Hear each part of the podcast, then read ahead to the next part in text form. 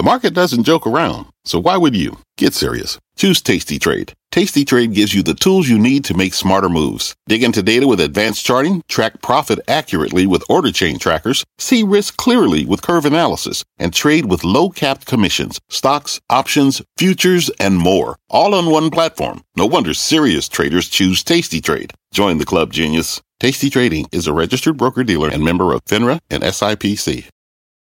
Homes.com knows that when it comes to home shopping, it's never just about the house or condo. It's about the home. And what makes a home is more than just the house or property. It's the location and neighborhood. If you have kids, it's also schools, nearby parks, and transportation options. That's why Homes.com goes above and beyond to bring home shoppers the in-depth information they need to find the right home. And when I say in-depth, I'm talking deep. Each listing features comprehensive information about the neighborhood, complete with a video guide. They also have details about local schools with test scores, state rankings, and student to teacher ratio. They even have an agent directory with the sales history of each agent. So when it comes to finding a home, not just a house, this is everything you need to know, all in one place. Homes.com. We've done your homework. My mission is simple to make you money. I'm here to level the playing field for all investors. There's always a bull market somewhere, and I promise to help you find it. Mad Money starts now. Hey, I'm Cramer. Welcome to Mad Money. Welcome to Cramerica. Other people want to make friends. I'm just trying to make some money. My job is not just to entertain, but to educate and teach you. So call me at 1 800 743 CNBC or tweet me at Jim Cramer. For a moment there, yeah, about mid morning. This market seemed unstoppable. We got a deadly virus wreaking havoc in Asia. We have an impeachment trial in the Senate that could get very ugly, even if the outcome seems like a foregone conclusion. And we have executives at Davos falling all over themselves to take action against climate change, something that will hurt their earnings per share, even if it may save the environment. Yet none of that seemed to matter until midday. And then ultimately the Dow dropped 152 points. S&P backslid 0.27%, and the Nasdaq shed 0.19% after we learned that the coronavirus has reached our shores. And Boeing, big Dow stock, told us that the 737 MAX won't resume service until June or July, causing its stock to crumble and taking the averages down with it. The coronavirus is precisely the kind of outbreak that would have decked any other market right from the opening. I mean, really cause it to plummet. And then what would happen is it wouldn't get off from the canvas, it would stay down. But this market was able to hang in there until that one two punch this afternoon. While this outbreak has, hasn't resulted in huge number of fatalities, at least not yet, the fact that respiratory viruses like this one are incredibly difficult to contain should play a role here.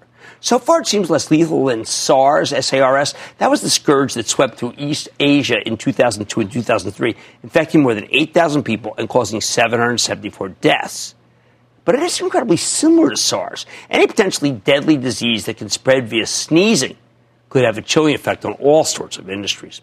For example, it's bad news for the travel stocks because their earnings could get nicked, especially as we're headed into the Chinese New Year and the following Spring Festival, when hundreds of millions of people go on vacation. Just listen to what the Chinese health expert who discovered SARS told the Washington Post, and I quote, the outbreak is at the critical stage, and we estimate an increasing number of infections during the 40 days of the Spring Festival rush. End quote. Well, any company that's banking on a surge in Chinese holiday traffic, and there are many that do, has to be concerned here. So you can expect the analysts who cover, say, the cruise lines will cut numbers. During the SARS epidemic, Carnival lost 28% of its value. It was only down 2% today. That doesn't seem like enough of an adjustment. The Casino companies in Macau, Las Vegas of China, could see the traffic dip. Las Vegas Sands and Wynn Resorts were down 5 and 6% respectively. I still think they're vulnerable. Estee Lauder sells makeup in duty free shops in Hong Kong. Could see a fall off that's worse than the 1% decline it suffered today. But remember, that is a terrific company. When Marriott International bought Starwood, they picked up a meaningful Chinese presence, and that's why the drop, stock dropped 3.9% today. Although I suspect you won't even see this outbreak in their numbers eventually. That said, a less China centric Marriott fell 12% during the SARS epidemic. Finally, the airlines are natural too. They, people are going to sell them, especially now that someone in America has contracted the virus. The big airline stocks were down 3 to 4%, and a good quarter reported by United after the bell tonight may not be enough to change the stock's direction, or the whole group for that matter. Now, I mention all of this because the decline from this outbreak should actually be confined to just those stocks and stocks like them.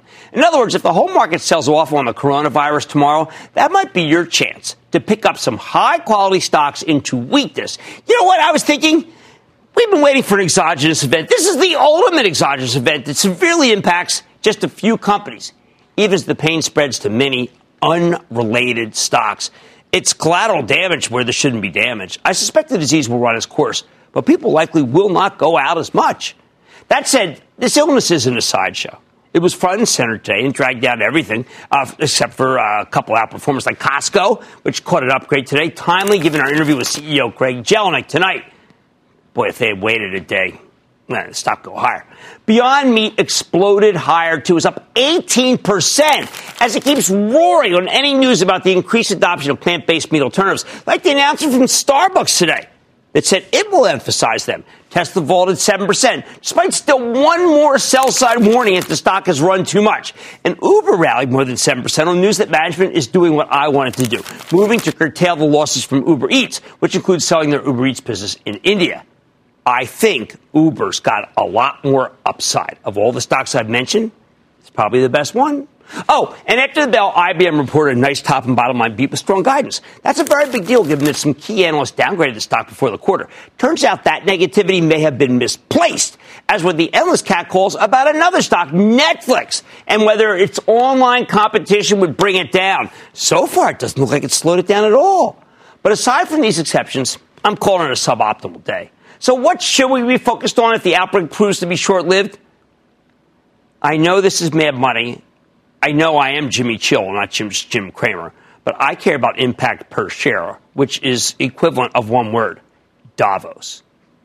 And that's where the World Economic Forum is held every year. And this time around, we are getting an astonishing outpouring of anti carbon statements from all sorts of big companies. They tend not to be as powerful as what we heard from, from Satya Nadella, the CEO of Microsoft, when we visited him last week. Nadella laid out a serious plan, not just to go carbon neutral and do so in an aggressive way, but to go carbon negative, potentially offsetting all of Microsoft's emissions since it was founded in 1975. But these pronouncements at Davos are still noteworthy because they're going to cost the companies money short term.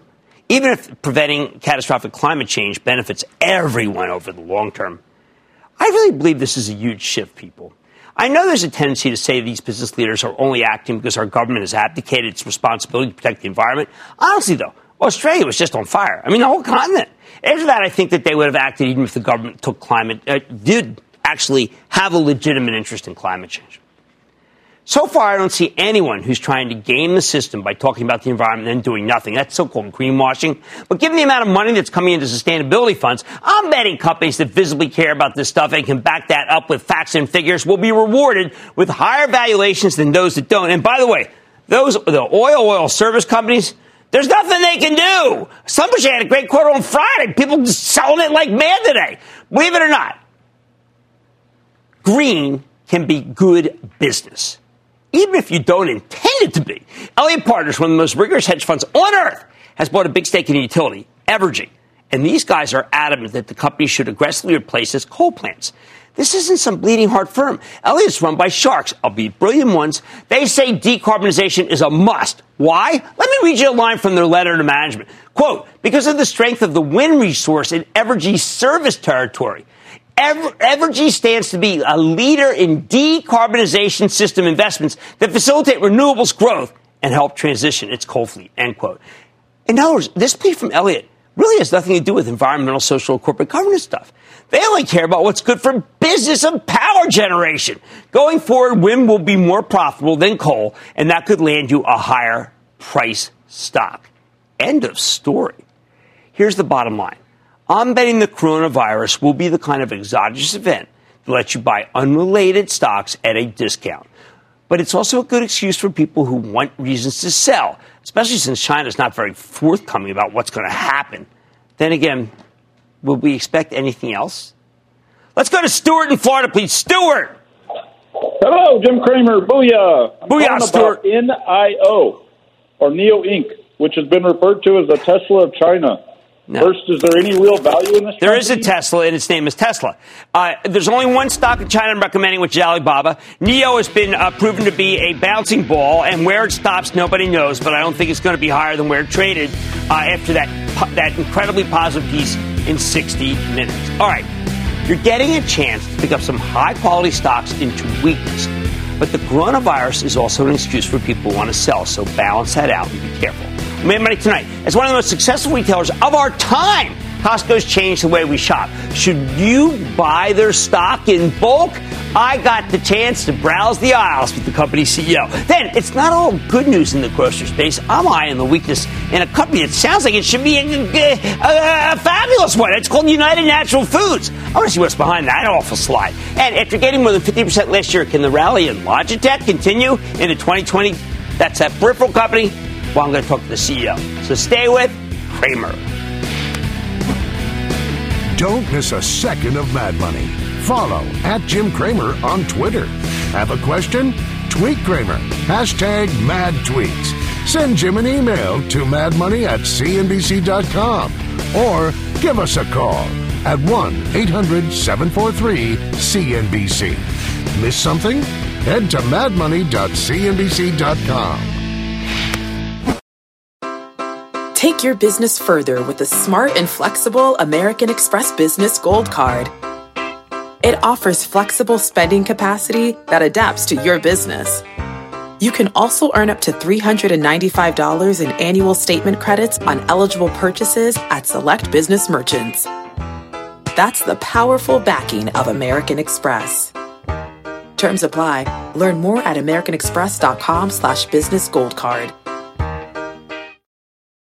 When you're hiring, the best way to search for a candidate isn't to search at all. Don't search, match with Indeed. Indeed is your matching and hiring platform with over 350 million global monthly visitors, according to Indeed data, and a matching engine that helps you find quality candidates fast. Use Indeed for scheduling, screening, and messaging to connect with candidates faster. Plus, 93% of employers agree Indeed delivers the highest quality matches compared to other job sites, according to a recent Indeed survey. Leveraging over 140 million qualifications and preferences every day, Indeed's matching engine is constantly learning from your preferences. Join more than 3.5 million businesses worldwide that use Indeed. Listeners of this show will get a $75 sponsored job credit to get your jobs more visibility at Indeed.com slash Mad Money. Just go to Indeed.com slash Mad Money right now and support this show by saying you heard about Indeed on this podcast. Indeed.com slash Mad Money. Terms and conditions apply. Need to hire? You need Indeed. This stock is scaled up and their stores have become a can't miss destination for nearly 100 million members. America is buying in bulk.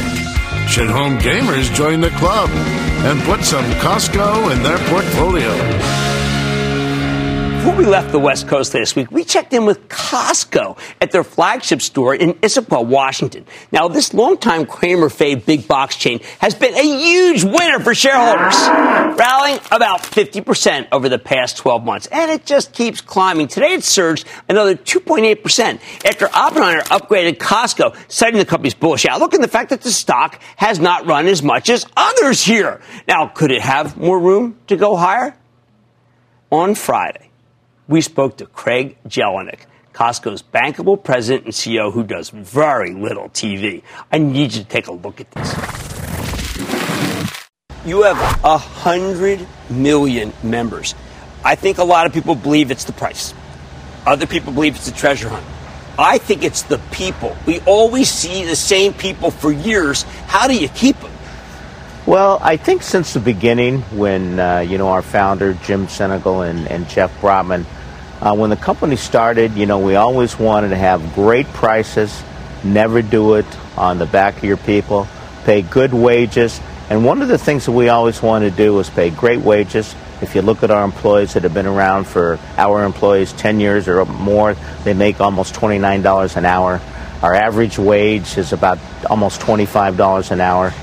Uh, so it's just wages, and we think we're a good place to work. We pay benefits. Uh, we've got great people. We want people to stay for the long term. We have 401ks. And it's just great when you have great people who stay with you and are loyal to the company. And it's, uh, it's just the right thing to do. It is counterintuitive in America to think that you can offer the best benefits and the highest wages and still have incredible profit margins. Jim told me the churn, the way that turnover at all the other stores makes it so that you can afford to have those, those profit margins and still do better than everybody else. Absolutely. Absolutely. You want longevity, you want good employees.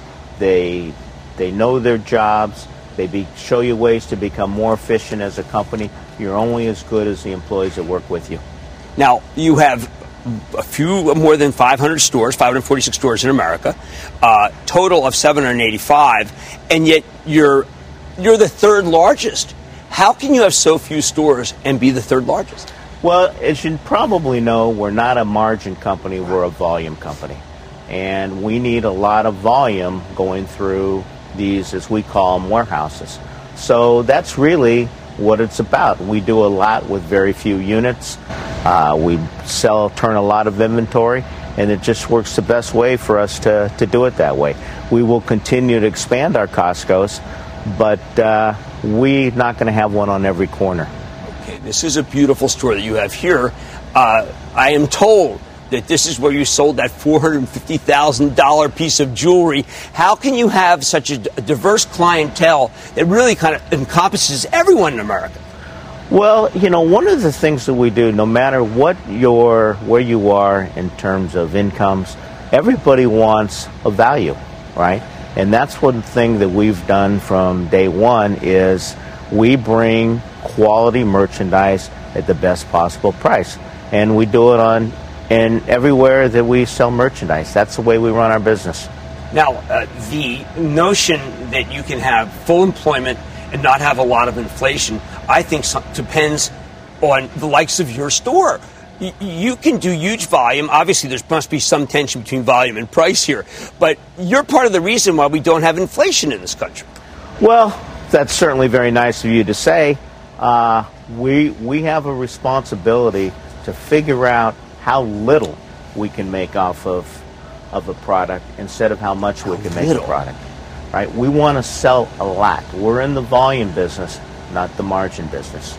That works worldwide as a concept, correct? Yes, absolutely. It even works in Shanghai, where you had been reluctant to do business in China, you personally, but it looks like you're almost, some would say, too successful in Shanghai. Well, the, it's you know it, we're very early in the game. Um, when we opened up in Shanghai, uh, we opened up very strong, and we were not we were actually not ready for the amount of traffic that came into that building. You opened and closed the same day. Absolutely, absolutely. So we had to go through a lot of crowd control, and uh, we had to go through and learn a lot of things. But uh, we learned a lot. Uh, we opened up the next day, and it's business as usual over there. I have some great shirts. Uh, they're made in Indonesia. Is that in a way to be able to avoid Chinese tariffs? No, we've just that's not it at all. We uh, we've had a, a, factory over there. Well, when I say a factory, our supplier has made the shirts over there. We've been with this supplier probably now who's been making our Kirkland signature shirts for 20 plus years, and they do a very good job, and uh, they're great quality shirts. I'm glad you mentioned Kirkland. I have often found when I, and I'm proud to be a long-term shopper at Costco. I've often found that the Kirkland brand is superior to the brand, the branded items. Most other companies would say, listen, our, that, our brand is just as good as the other guy. You want it to be better. Well, we want the Kirkland brand. It's it's our name. We you know we, we came up with Kirkland because our offices used to be in Kirkland. It wasn't that you know that sophisticated a way to come up with a name but we wanted it to be, and you know, we don't do any advertising, as you know. And you can put the Kirkland signature on toilet paper, you can put it on wine, you can put it on just about anything. And uh, we're proud of that brand. And if you do a good job and you build a quality item, you're going to have trust with your with your members. Well, let's talk about uh, the stock, which has been an incredible performer. Uh, there's got to be tension between a special dividend that you give and low prices as members. I mean, it, uh, why are you giving special dividends and also uh, charging what you do uh, for membership because I've always tried to figure out what is the uh, the balance of how you do your capital allocation. Well, you know, and you're very the stock has appreciated very well. But also a lot of people's stock has appreciated very well recently. Right. The market's the market's at an all-time high.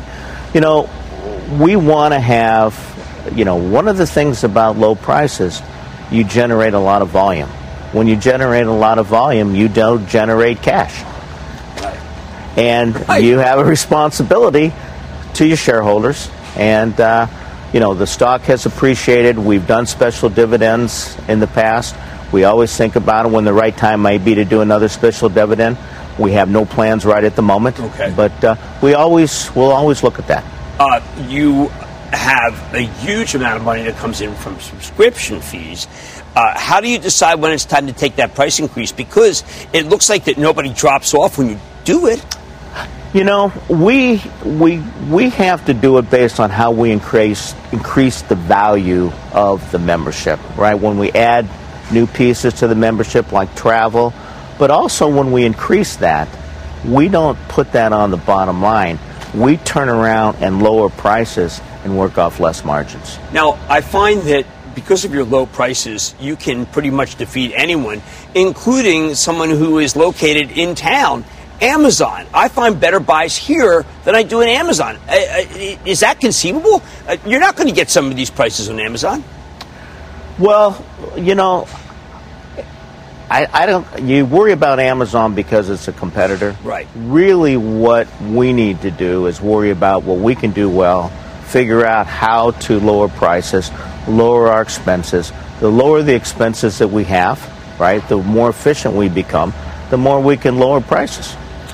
The word that comes to mind, and I certainly find it here at this great store with these fabulous managers and people, you have a level of humility that does not exist anywhere else in corporate America. You are humble. How do you stay humble and be the greatest retailer in our country? Well, you're very kind about the greatest retailer in the country. You know, we just, as I said before, we don't really turn a lot of people. We've been very blessed with as a company because even from our founders, it's a lot of hard work, a lot of hard work from our employees, and we don't take anything for granted because really we feel good that we have a purpose to create lower prices for people where we do business. Well, we have a responsibility to try to do that and make a little money for our shareholders. You've mentioned the word responsibility many times. Again, very different from the low margin supermarkets I see, department stores. Is that one reason why you had 9% comps when everyone else is saying it was so promotional? You know, I think we had the 9% comps for the simple reason that we do have a great membership base. We communicate to that membership base. I think they trust us when they come in to buy merchandise that this is going to be the best price that they see when they come in for quality merchandise. And I think, uh, you know, that's just the way we run our business. I can't speak for everybody else, but I think our values that we have on merchandise just tells the story. Are you ever afraid that you give away too much? Mr. Galanti runs a fantastic conference call. You give away cannibalization numbers. You talk about 20 basis points in this country, 138 points in international. You're giving away information that is secret at other stores. You know, we try to be transparent. I mean, it is what it is. I mean, you know, I mean, we're going to talk to you about what we're going to be doing three and four years from now. Maybe not, but, you know, that's what we do. Responsible? Responsible, transparent. If we screw something up, which we do on occasion, we're going to make it right. Well, as a proud member, I've never seen you screw up, but maybe that's just the way we as consumers know you. The and guys, we, and we appreciate that. Absolutely. And it's a joy. It is still a treasure hunt. It's still the best price. Thank you. Okay, that's Craig Jelinek. He's the Costco CEO. Mr. Jelinek, thank you so much. Thank you, and we appreciate you coming. Back. Thank you. Summer, the best time of year, usually doesn't come with a great deal. Soaring temperatures come with soaring prices. But what if there's another way? With IKEA, your summer plans can last longer than two weeks of vacation and be more affordable. Here, everyone can have lounge chair access, no reservations needed. From affordable outdoor furniture to stylish accessories, we have all the essentials you need to soak up summer in style, no matter the size of your space. Start planning a better summer with IKEA. It's your outdoor dreams inside your budget.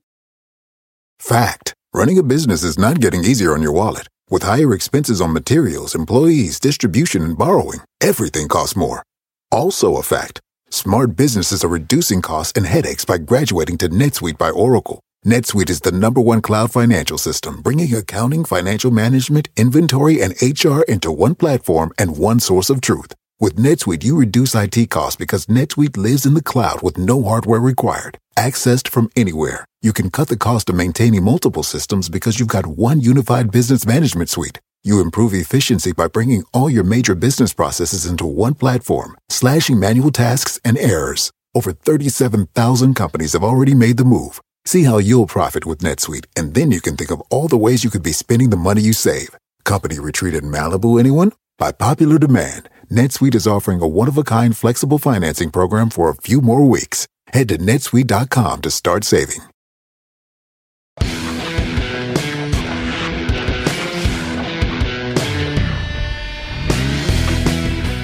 I am always trying to suss out the difference between what's working and what's not working in a given industry. Earlier, heard what Costco told us when we checked in with them last week. That retailer has been taking share and taking names in the grocery space. But on Friday, I noticed a much more negative story.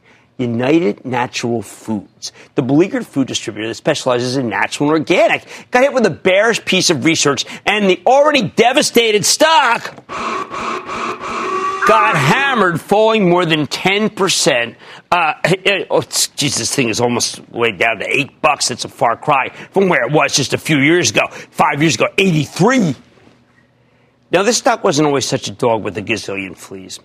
From the Great Recession to early 2015, United Natural was a phenomenal performer, just a tremendous multi year growth story. For 20 years, they'd been the primary distributor for Whole Foods. And at first, that was a huge business. But since 2015, this thing has become an unmitigated disaster. United Natural's seen its stock plummet more than 90%, striking, sinking from the 80s to just under 8 bucks as of today. What a sobering story about how much money can be lost in stocks on the day when we're thinking about how much money can be made. That latest step down on Friday got me wondering how can a company that's exposed to such a powerful secular trend as natural organic have such an awful story? I mean, what the heck is wrong with United Natural Foods? The whole world has embraced organic food, yet this organic distributor just keeps getting hammered.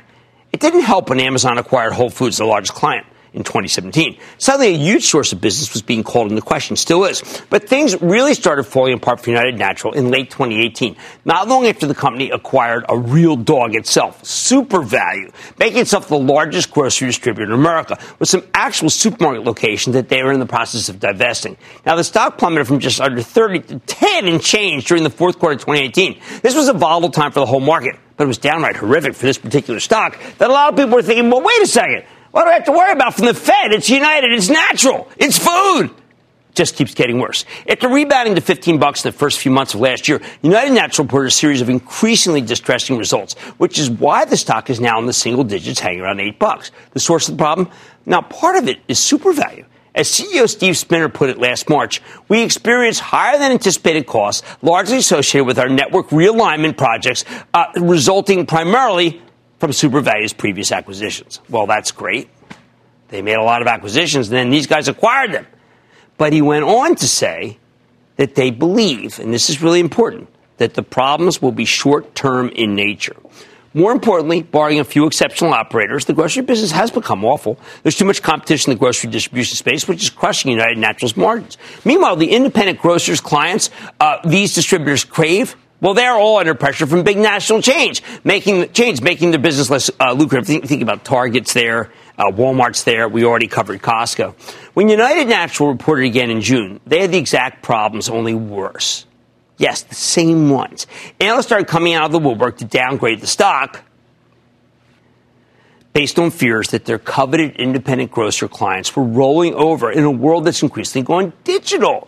Then in mid August, United Natural's chief financial officer resigned to take over as CFO of a trucking company. Now, in retrospect, he made a smart move, but this sent a terrible signal to Wall Street. When a company's facing a complex merging, uh, merger integration like United Natural's purchase of the gigantic SuperValu, well, you hate to see the CFO leave in the middle of the process. The conventional wisdom is that such a high level executive wouldn't be leaving if the project looked promising. So over the next few days, the stock got hammered down to seven bucks. But then a funny thing happened in September. United Natural rebounded again to the low teens, sucked people in. Incredible recovery fueled by a broader rotation out of high flying growth names and into beaten down value names. While United Natural Foods was struggling, the company was plenty, plenty profitable. Management's full year forecast still looked pretty good. They were talking about making more than two bucks per share for fiscal 2019, making the stock incredibly cheap, four times earnings. Four times earnings estimates? Well, if you believe those numbers were attainable, what a bargain! What a steal! Now, fast forward to October 1st, though, and investors got a real reality check. There was a reason United Natural was trading at less than four times earnings. It's because those numbers were unattainable. At the beginning of October, the company reported an ugly earnings miss and gave horrific guidance for 2020. They ended up making $2.08 per share last year. This year, management's talking about making a buck 22 to a buck 76. Hey, pretty wide range, right? But even at the high end, they're going to experience some nasty earnings shrinkage. Nobody likes a down year. Even worse, the new CFO came out and disavowed the company's long-term targets. At an analyst day early last year, management laid out some pretty optimistic forecasts for 2022. Not long after, though, the CFO told us, we don't believe we have a path to achieve those forecasts. You can't do that. That's what causes the stock to go down. Once again, the stock got hammered, but within weeks it was bouncing again, right up until United Natural reported its most recent quarter in mid-December. Sure enough, we got another disappointment. Even though the company's sales came in higher than expected, the earnings per share were just downright ugly. They earned 12 cents. Wall Street was looking for 26 cents. This has got to be the biggest disappointment in my lexicon. That last quarter reinforced the feeling that United Natural faces an uphill battle when it comes to integrating SuperValu, paying down the debt they took on to make that acquisition, and thriving in an increasingly difficult environment. Then an analyst raised concerns about what might happen if that company actually lost the Whole Foods contract, which expires in 2025. Once again, the stock tanked, falling from right under 10 to a little over 7. This story just keeps repeating itself. United Natural gets eviscerated by some bad news, then the stock finds its footing, then it gets eviscerated again. Sure enough, last week, the company made a not terrible, or not too terrible presentation at that big ICR conference. Management conceded that they'd been too bullish with their forecast after they bought SuperValu, and they were adamant that they'd be able to keep the Whole Foods contract. Stock rebounded to nine bucks and change. So of course it gets sideswept again.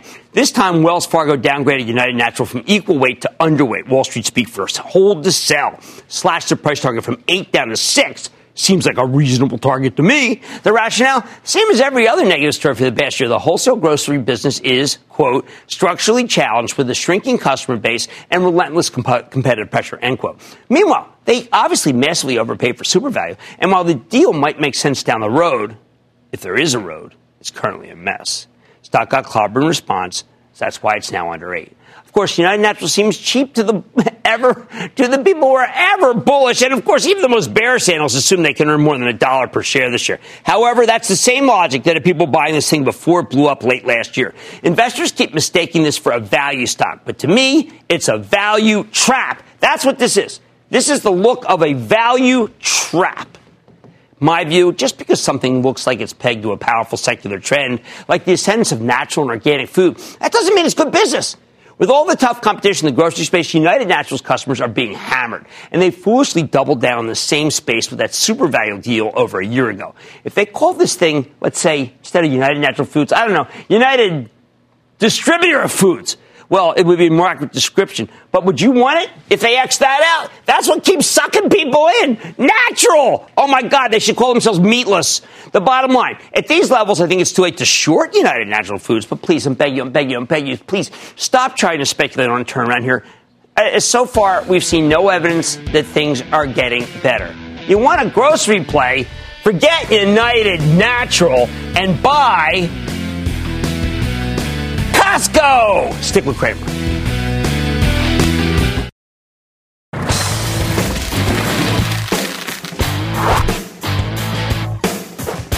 What do we make of the stock of Logitech International up here? Uh, this company is the king of computer peripherals like keyboards, mice, headphones, mobile speakers, and remote controls, and high end gaming gear. It saw its stock surge more than 50% last year. As 2020 got rolling, the stock was hit with a wave of downgrades, and the analyst community started worrying it had run too much. Well, when Logitech reported last night, the company delivered a beautiful 7 cent earnings beat off of a 77 cent basis, higher than expected sales, up 4% year over year, and impressive cost discipline. Their gaming, PC, peripherals, and video collaboration businesses were all on fire. Plus, management reiterated their full year forecast for fiscal 2020. And of course, the stock then rallied 2.6% today, even on a bad day. I would bet that it has further to run. So let's check in with Bracken Darrell, the president and CEO of Logitech, get a better sense of the quarter and where his company is headed. Mr. Darrell, welcome back to Mad Money. Jim, thank you so much for having me. It's great to be here. All right, Bracken, I'm going to go right to the end of your conference call because it was probably the most instructive moment in many calls that I've heard, not just your call, where the analysts are asking you about different things that you've done. And you say, this call is kind of very anticlimactic for me because we're so focused on what's coming and you are, meaning the analysts, are so focused on what happened to try to learn from it, which is great. I want you to focus on exactly what the analysts are telling you not. Don't be anticlimactic. Give me the goods. Well, you know, I think at the end of the day, the uh, I think what the analysts saw in our earnings this quarter was, you know, we had a, good solid growth number at the top line, 5% non-GAAP. Uh, we had a good solid profit number. And maybe most important of all, we, we delivered strong, strong gross margins in spite of the tariff impacts and currency. And, you know, we're growing all three of our biggest businesses at a pretty healthy clip. Two of them double digits, gaming and video collaboration one of them mid-single digits, six percent, which is our CNP, our, our per- PC peripherals business. So I think they saw a good, strong, solid growth across the board.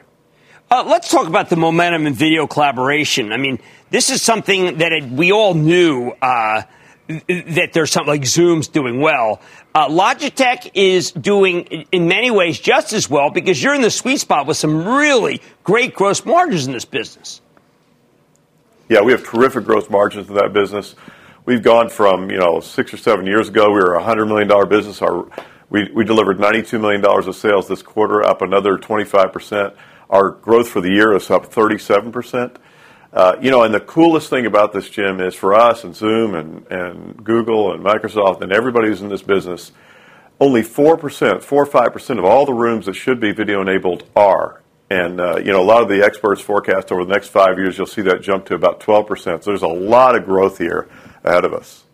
When I look at your products on Amazon, I am thinking that Zoom is enterprise. Logitech is enterprise, but also consumer. What are some of these consumer uses that people are willing to pay $500, $600, $700 to Logitech in order to be able to get their video conferencing?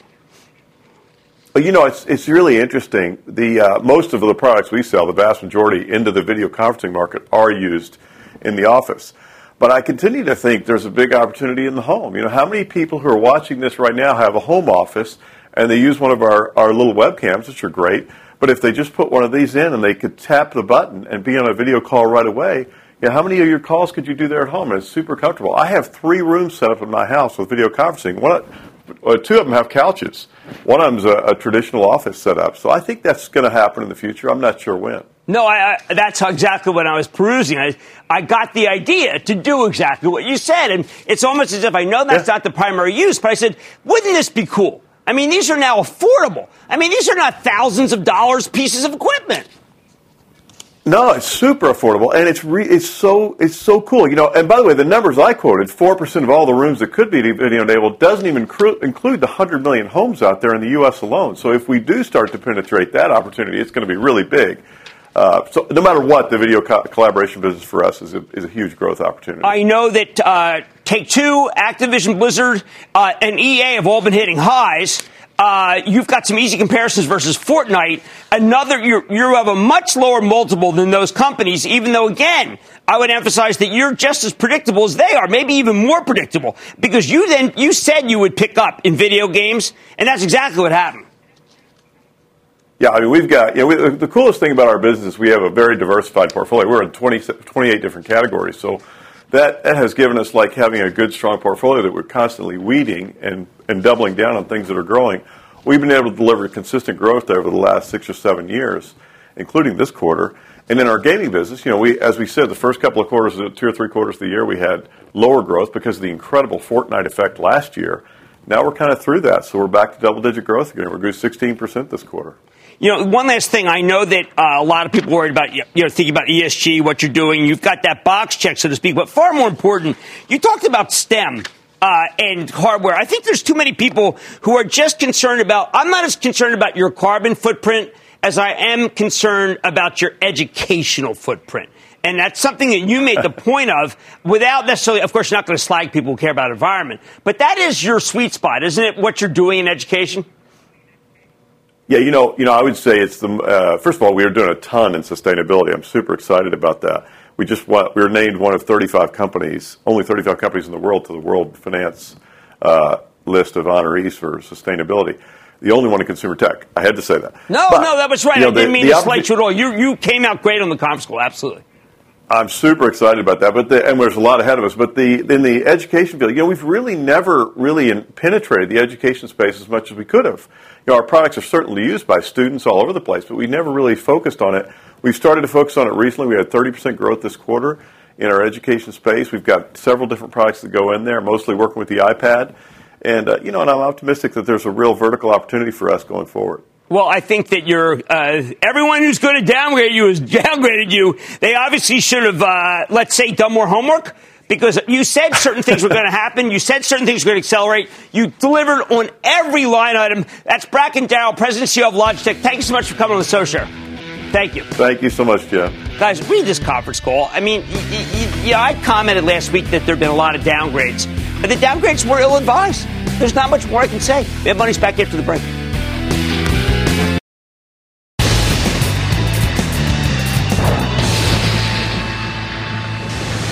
It is time. It's time for the light round. Goes one and then the lightning round is over. Are you ready, Ski Daddy? Time for the lightning round. We're start with Douglas in New York. Douglas. Hey Jim, how you doing? I'm doing well. How are you, Douglas?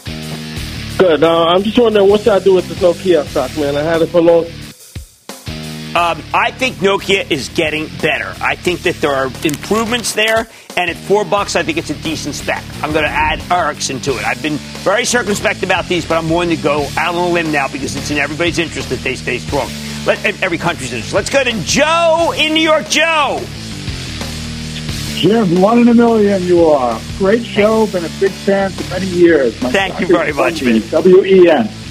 Well, WEN has been stuck at this level uh, of 21 for some time, and they're doing breakfast. They're doing that. Uh, they're doing a very good breakfast. I think that it's a stock that you should be buying right here. Let's go to Nal- Nalini in Maryland. Nalini. Nalini. Nalini. I'm sorry, my bad. That's fine. Uh, so, Jim, I have a question on uh, a box which I got into about a year ago based on its compelling story. And it has plummeted and now it's been hanging around 16 to $17. Yeah, you know, I'm not going to rave about that one. Uh, they've got to they got to do a couple of good quarters in a row, and they have not been able to do that. I need you to go to Doug in New York. Doug, Jimmy, go. Got a big Brooklyn booyah to ya. Love that. Love Bart Miguel. Everything. What's up? Uh, I want to tell you thank you very much, you and your great staff, for the homework that you did for me on, uh, on this stock ticker SE a couple of nights ago. And don't awesome. forget to wish Regina a happy birthday, our executive producer. Happy birthday, Regina. You, you are go. the best. Okay, my ticker tonight is MX Magnet.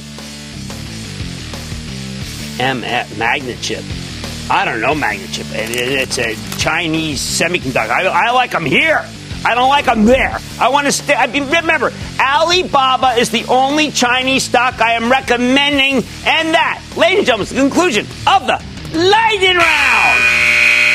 The Lightning Round is sponsored by TD Ameritrade.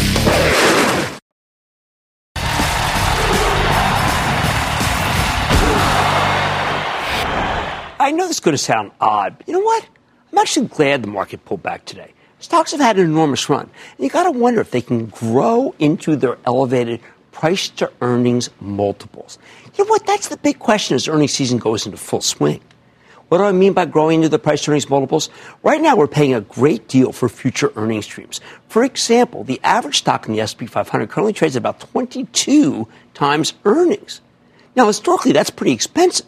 Normally, I start to get nervous when the S&P is trading at anything north of 19 times earnings on a trailing basis because that is where you tend to get in trouble. By the way, the crash in 87, they were 29 times earnings. Let's take that off the table. Now, uh, and also in 2000, the NASDAQ, they didn't even have any earnings arguably, we should never have gotten this high in this particular market in the first place. It reminds me of the heights we reached right before the Super Bowl in 2018, when inflation came in too hot after the February employment number, and the whole complex of money managers who'd been betting against volatility got their heads handed to them. Suddenly they needed to raise cash, and they did it by selling the S&P 500 futures, which then crushed the stock market. So what can justify these elevated valuations? How do we get through earnings season unscathed uh, why should we at all be confident? What needs to happen? First, the numbers actually do need to be better than expected. And that's what we saw from the banks when big institutional money managers stopped worrying about their net interest margins, started focusing on stability. JP Morgan put up a consistently great number that made its stock look too cheap at 13 times earnings. However, JP Morgan actually didn't rally on the news. It simply didn't go down, giving the stock a lower multiple and a higher earnings model. Now it sells for 12 times earnings. Goldman Sachs delivered a consistent number when we'd expected inconsistency. That's good. That, along with the end of the month analyst meeting that everyone's so excited about, gave investors the conviction that they needed to buy it at 10 times earnings. Obviously, the biggest winner was Morgan Stanley. Still sells at the same multiple, 10 times earnings, even after reporting a truly colossal quarter that sent its stock up five points. That's multiple compression. In short, when the banks reported better than expected numbers, it simply kept their stocks running in place. Usually these kinds of results would trigger terrific rallies, but this is what happens in an expensive market. Of course, when expectations are meager, as was the case with IBM this very evening, uh, it beat a, rel- a, repeatedly lowered bar, and that is enough to send the stock it, it up in after hours. But that was not the case with banks, where the bar kept being raised. Second potential justification after BTE mergers and acquisitions. If we see companies buying other companies, that's a sure sign that these valuations are actually legitimate. That we aren't paying too much. Now, we had a big M&A party at the end of last year, but so far, the beginning of 2020, it's been quiet. Third, big dividend boosts and buybacks. We chronically misjudge these methods of returning capital to shareholders. That's a mistake. In recent years, Citigroup's retired a third of its shares outstanding. As long as the stock keeps trading around its book value, CEO Michael Corbat will call another 8% of the shares. The buybacks put an immense floor under the stock. Meanwhile, uh, dividend boosts are tremendous sources of strength, albeit one that's often ignored by this show and by all shows. It shouldn't be ignored. Fourth, the phase one trade deal with China has caused many underperforming stocks to start outperforming. It could take months for the White House to actually roll back the tariffs. But once they do, we have to believe it will allow the earnings of many companies to blossom. Finally, we need bond yields to have another leg down because it will help prop up stocks with high dividends. By comparison, of course, in many ways, this is the thing I am most worried about, though. If we get a wholesale decline in bond prices causing a surge in bond yields, suddenly the stock market will have some serious competition. It can happen. I'm glad the dollar's been so weak of late. It's good for our exporters, but it's weak because investors from overseas have stopped the relentless purchases of U.S. treasuries. If bond yields don't roll over, this market will suddenly start seeming a lot more expensive. And that is the trouble with expensive markets. We need a few items on this checklist if the averages are going to tread water here. We need all five for the averages to rally and rally big. And if we get none, well, look out below. Stick with Cramer.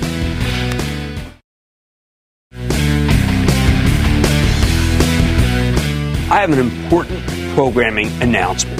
I've always wanted to say that. Tomorrow morning, Squawk Box, 5 a.m. Eastern, my pal Joe Kernan is sitting down with President Trump in Davos. The president was pretty scripted. I bet you he goes off script when Joe Kernan asks him a lot of questions. 5 a.m. Squawk. It must not be missed. Now, IBM, good quarter, but what's more important is, is that the expectations were tampered by a series of downgrades. Netflix, a lot of people expect them to blow up, not be able to sign up as many people as they did. That stock can go higher now that that veil has been lifted. But look, what matters is the illness and how quickly it can be contained. I like to say there's always a bull market somewhere, and I promise try to find it just for you right here on Mad Money. I'm Jim Cramer, and I will see you tomorrow. This podcast is supported by FedEx. Dear small and medium businesses, no one wants happy customers more than you do. So you need a business partner just like you Like FedEx, who understands your passion for serving your customers because they have the same commitment towards you. That's why FedEx offers you picture proof of delivery, packageless and paperless returns, as well as weekend home delivery to 98% of the U.S. on Saturday and 50% on Sunday. See the FedEx service guide for delivery information. What's more, FedEx Ground is faster to more locations than UPS Ground. Trust FedEx for timely deliveries. See what FedEx can do for your business. Absolutely, positively FedEx.